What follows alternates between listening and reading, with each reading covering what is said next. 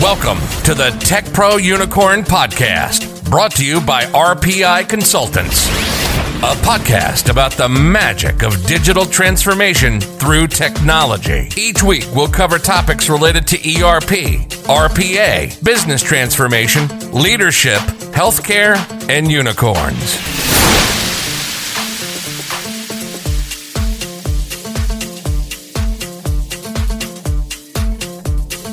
Hey guys, welcome back to another episode of Tech Pro Unicorn. It has been a while and I do apologize, but we're back on track. We specifically today are going to talk about um, some of the noise that's out there in the RPA space. Um, you know, as RPA gets more and more established, more and more people are trying it and rendering their opinions on it.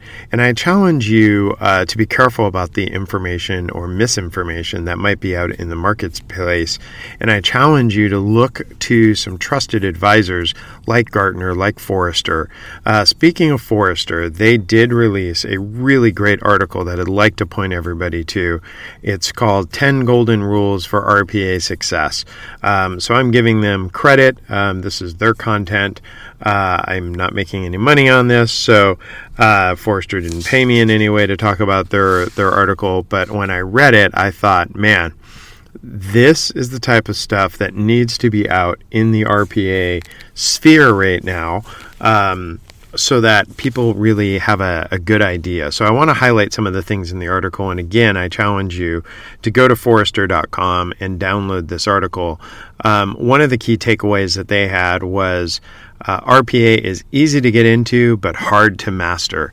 So, so true, right? With low cost of entry to get a bot from any of the major players being in the ten to fifteen thousand dollar range, it's relatively easy to get a bot. Um, that's that's not the challenge, right? Um, maybe getting ten to fifteen thousand dollars approved from a from a budget or capital perspective might be a challenge.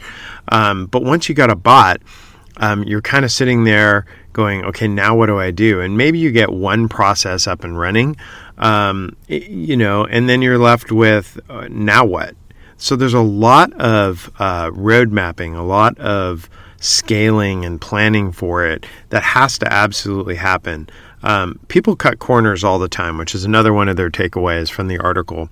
Uh, and I challenge you to stay the course. When you start cutting corners and start uh, looking for cheaper products or cheaper ways to do it, or it's got to go faster, um, right? Uh, that's where people get frustrated, disenfranchised, and eventually their RPA program falls apart. And then they go, RPA doesn't work. RPA works. Your process, your methodology, your approach, your roadmap, your strategy, that didn't work.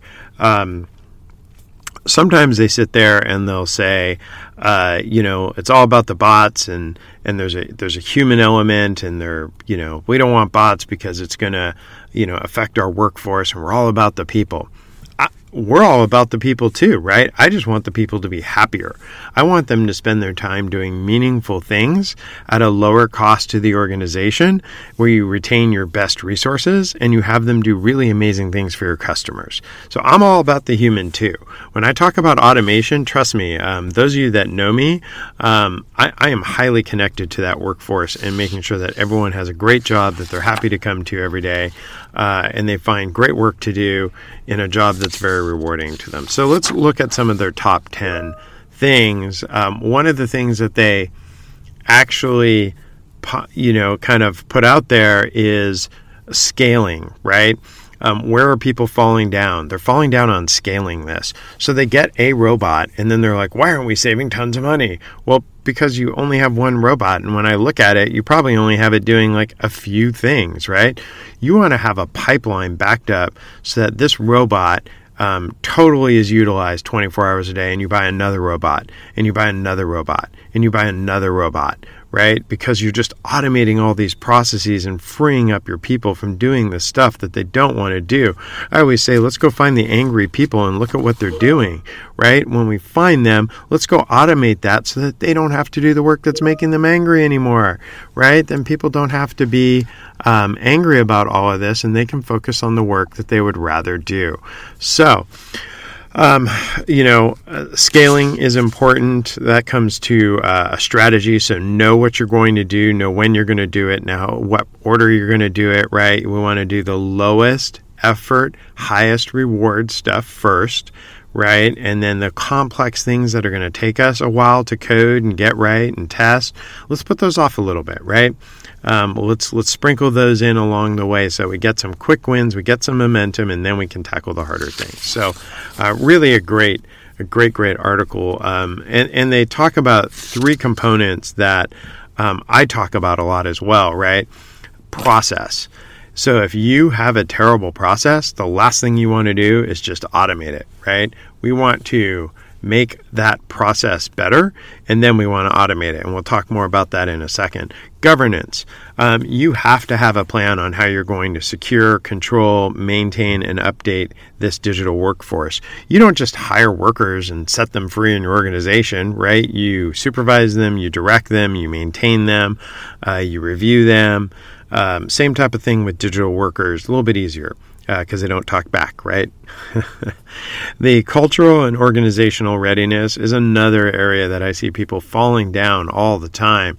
Um, they have one department or one sponsor, and it's not at the C level and it's not high enough um, and they don't understand the vision and they're not bought into it and they maybe are just appeasing somebody and letting them try something, that doesn't work, right? We need the right level of organizational readiness. We need the organization to understand the opportunity here and we need them to seize it and really line up those processes for us so that when we get across the organization to those departments, those people are bought in and they're ready, right? And they're like, oh, thankfully you're here. Here's the things that we want to work with you. Notice I said work with you, not have done to us, that they want to work with you on in automating their processes so their people can do more with less, right? Um, so let's get into the 10 rules. Rule one that they Forrester points out is align the RPA efforts with the broader digital transformation goals. And I love this. Um, we're going to do a series on um, ERP and RPA, right? Because um, what's happening is people are upgrading their ERP and they're moving to cloud ERP. Okay, great. And then they're like, Michael, that didn't save us tons of money and that didn't, you know, create all this automation that that reduced our workforce, right? Well, well it doesn't, right? RPA is about getting you the latest and greatest um, I'm sorry, ERP is about getting you the latest and greatest functionality, right? You want to move to a cloud ERP because it's more secure, it's more accessible, it's faster, it's better, it's cheaper, right? Got it. You also get all the latest and greatest functionality so that you can better serve your customers and your internal business needs. That's what ERP gets you. It doesn't necessarily get you this automation that reduces your workforce, right? You're still going to have accountants, you're still going to have people doing reconciliations. Where RPA comes in is it sits on top of the ERP and it then automates that, right? It logs into your ERP for you. It does the automation. It um, pulls all these files from everywhere and, and does the uploads. It does all of that. That's where the synergy comes. That's where the secret sauce is, is in RPA coupled with a modern cloud-based ERP. That's where you're going to get get it. And so, rule number one, spot on. I talk about holistic digital transformation all the time. You can't talk to me about one thing and not be willing to talk about the other. And I get it. You go, Michael, it's really expensive already. You're not going to save a ton of money by moving to cloud ERP. That's not where you're going to get your cost savings. So, how do I pay for the $5 million to go to cloud ERP? You pay for it with a $15,000 robot that allows you to reduce your workforce or repurpose your workforce or do more with less with your workforce without having to add additional labor. And that savings in labor offsets over a three to five year ROI the investment that you just made into your ERP. So that's how this that's how this synergizes. That's how this works. Both of them working together. You can't do one without the other. Well, you can, and most people do, and that's why they're not getting the ROI that they want out of either of these. So, rule number one, glad it's number one. It is super important that you think about all of this holistically with a broader digital transformation goal, um, where you're looking at things like machine learning, chatbots, um, artificial intelligence, um, you know, but don't try to take them all on at once. We'll talk about that. So, building a pragmatic case for RPA. Start small. That's what I'm going to say about that. get one robot in there and prove that it works, right? Once we got one robot in there and it's working and people see it, it becomes irrefutable. People can't, um, people can't disagree with it then, right? People go, oh, is that in our environment? Yes. Oh, um, uh, you know, you've taken away and diffused all of their excuses. Then they're like, oh, well, how, can this can this be better? How does how, can this work more? How do we how do we do this in our department, right? And now you're starting to build internal um, champions and momentum, right? Um, so really think about what you're going to do, when you're going to do it, and then do it. And and I I really want to highlight that do it. Um, oftentimes people go, RPA is going to save $10 million, right? So be realistic about the business case that you're building. Don't overinflate it. And then tell people by year, by process, how much you're going to save and how much it's going to cost, right? And if you do that, that's where you're going to get your business case. And once you've proven that it works in a small case, right? Then then it's just chunking at it, right? And you want to approach the things that are high reward, low cost first, obviously. So, um, rule number three: treat RPA as an enterprise platform. Yes, yes, yes. Oftentimes, uh, I see this department doing RPA, and I'm like, oh, well, what are they doing over here? Well, they're not doing RPA. Why? Right? Why? Why is this not a tool that is spread across the organization? Why are one department benefiting from it and no one else is? And then people go, well, they don't want it. Okay, well, that tells me your sponsorship of RPA is not high enough, right? You need to get higher in the organization. Go talk to the CFO and go, hey, look at this. We're saving all this money. Look at all these other opportunities across all these other areas. Shouldn't we go save money there? Uh, and they're going to go, absolutely. How much is it going to cost me to save that, right? If I tell you it's going to cost you a dollar, but I'm going to give you five dollars, you know what you're going to do? You're going to hand me a dollar, right? So um, make sure that your business case is sound, not overinflated, and then treat this as an enterprise tool that everybody, everybody can benefit from, and then really look at where RPA um, is best served, right? Don't use RPA for everything, um, but use RPA where where it makes the most sense, and there's a ton of areas, right? Um, secure your bots. So um, this gets back to governance. A lot of times I see all these bots and they're sitting on people's desktops because that's you know where it was installed. Um, they have no strategy. They don't have IT involved. It is a complete mess. Um, these are IT assets. They need to sit in IT. So before you react and go, but Michael, we the business want to develop bots. I hear you. I totally agree with you. I want to support that position, um, but they need to sit in IT so that they are secured, error handling, maintenance, uh, software license renewal, all that is being handled by IT. So get IT involved. Uh, make sure your sponsorship is there first so that IT doesn't react and go, we are not having bots in our environment. Sometimes they'll do that because they're threatened, they don't understand, they're overburdened, they don't want to do it. Um, they have a whole host of reasons. They have better ideas, right? We can do this ourselves. We have a whole team of developers. Um, that's what you're trying to avoid, right? You want user based people building bots. Um, so get IT involved. Uh, make sure they understand their role in this, um, and that they can help uh, secure it and and such, so that we don't have a problem. Right. So that's rule number four. Rule number five. Uh, build a pipeline of processes. Yes, yes, yes, yes, yes. So many people go, well, I have this one thing, right? You, you don't want a bot for one thing. You want a bot that works 24 hours a day, seven days a week without taking a break to be full. So to make it full, and it's not full on day one, we don't buy a bot and then all of a sudden everything's automated, right? We have to develop all these processes. It takes time. Uh, I'm not trying to downplay the amount of effort here, but what I'm telling you is you need to have a prioritized list um, that you know what that bot is going to move on to next. And there's all kinds of strategies around well, we want a bot for HR and a bot for finance and a bot for, um, you know, RevCycle and a bot for this. Okay, you can do that, um, but now you have the expense of a whole bunch of bots and, um, you know, they're all operating at 10% capacity, right?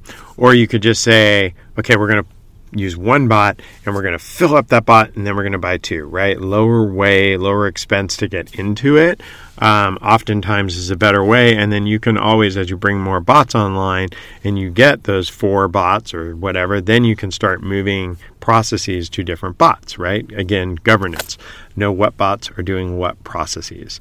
So, uh, rule number six look for opportunities to improve, standardize, and automate.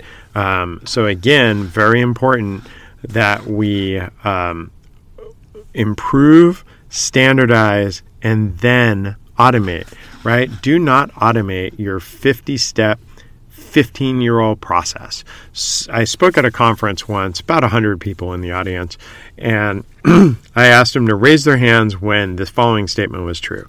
When was the last time you completely from the ground up designed your business processes, right? Pick payroll, pick finance, pick HR, but you, you just from the ground up, not modified what you had today, but really rethought from the ground up how you want your business to your business processes to operate. Was that a year ago? No hands. Five years ago? Mm, one or two, right? Ten years ago? Ah, a couple of hands, right? 15 years ago was when almost everybody had their hands up. And I said, I want you to think about what the world was like 15 years ago. We had flip phones and Pentium chips, right? Um, technology was nowhere where, near where it is today. Um, we didn't have OCR technology that was really reliable. Um, so when you're when you're thinking about your processes there's a huge opportunity again partnered with like a cloud ERP that there's now so many new tools right? You really have to rethink everything. Stop trying to take what you're doing today and put and just pave that cow path and stick it in a cloud ERP and then automate it with RPA epic fail. Epic fail right? Take the the tools that are available rethink the possible on how you want this process. You're going to take 40 of those 50 steps out, I guarantee you, because the people that wanted all these reports and all this stuff, they're not even employed at the company anymore. No one's even looking at those reports.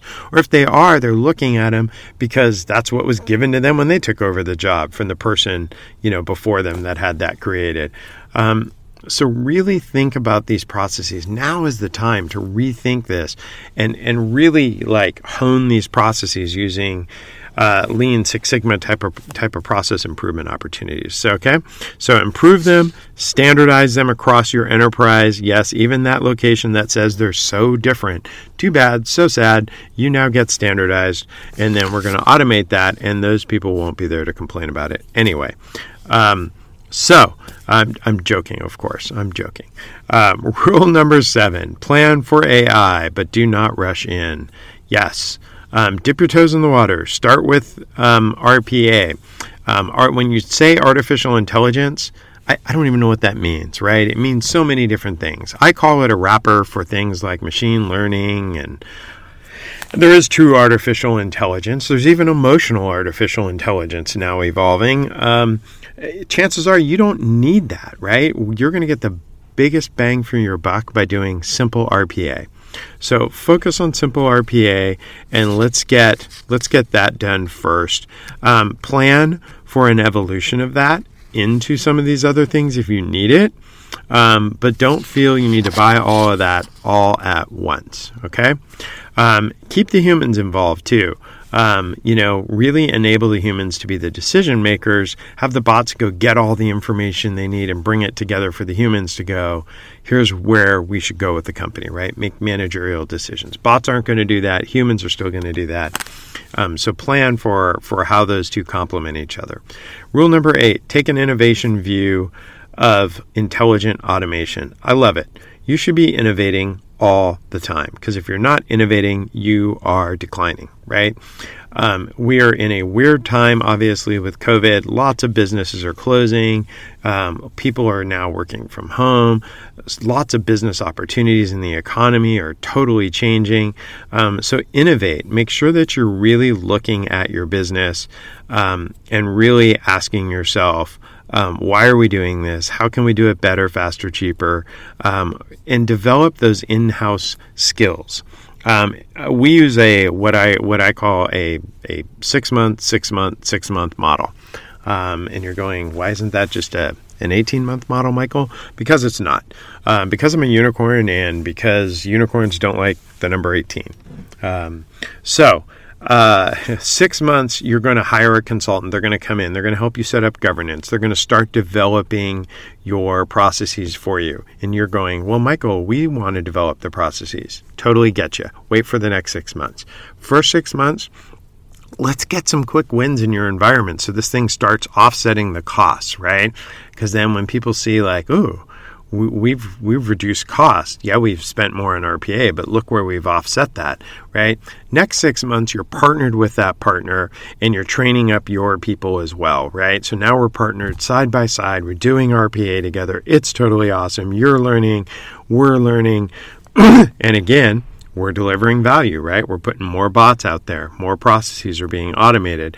And then the next six months, we start fading back, and it's your team that's now had 12 months of exposure to RPA, opportunity to do it, and they're developing the most of the bots, and we're just in a support position, right? So we can go home and you can continue on and be successful. Six months, six months, six months, most successful way to do it. I don't care what anybody else says, they're not a unicorn, and I am. So there you have it.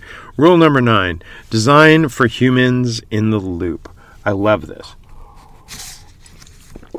Sorry, occasionally I have to drink too. Unicorns do drink water.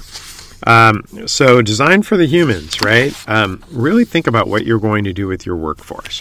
Because um, the reality is, you are going to shorten the amount of time that humans need to spend on these processes because the bots are going to be doing it. Um, so, have human assisted AI, right? Um, so, understand in that process where human intervention is needed, maybe to make a decision and tell the bot to go do something, um, or maybe it's um, the bot goes and does stuff and brings all that information to a human that goes, hmm, this is very interesting. I decide this, right? Um, so, so keep the humans at the center. Um, let people know, especially from a change management perspective, um, exactly how the bots are going to be used and how they're going to complement the humans. Right? If you keep the humans at the center of this, um, they're not worried about about losing their job as much. Um, there is no way to avoid the fact that people, when they hear about RPA, are thinking about losing their jobs. There is no way that you're going to avoid that. You're trying to minimize it. All right. Rule number 10 develop the right automation mindset. This is an organizational problem.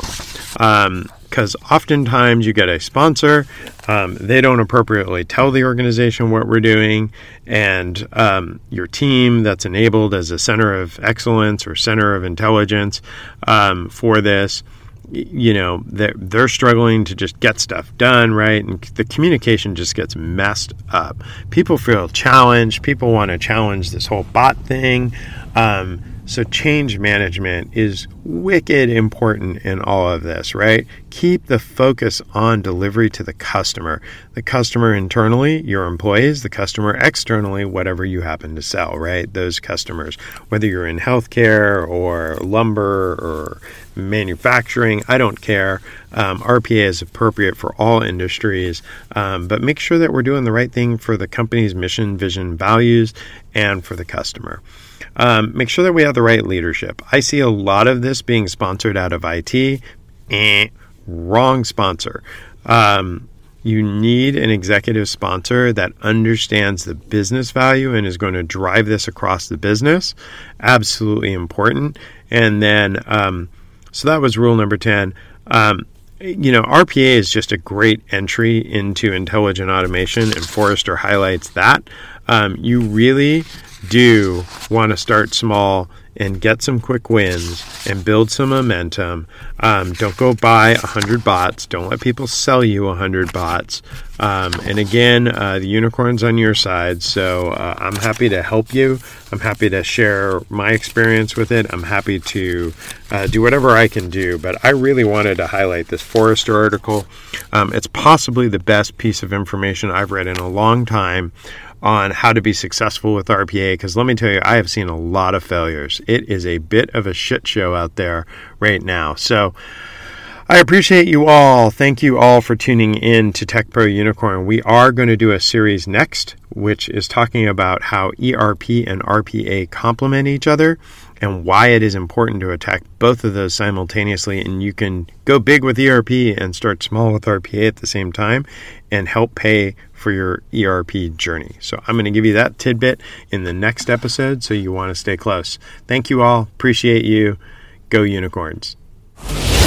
Thanks for joining us this week on the Tech Pro Unicorn Podcast. Make sure to visit our website at www.techprounicorn.com, where you can subscribe to the show and catch our latest blog articles. While you're at it, if you found value in this show, we'd appreciate a rating on iTunes. Be sure to tune in next week for our next episode. Remember, Unicorns represent the magic of digital transformation that occurs when business process is enabled with technology.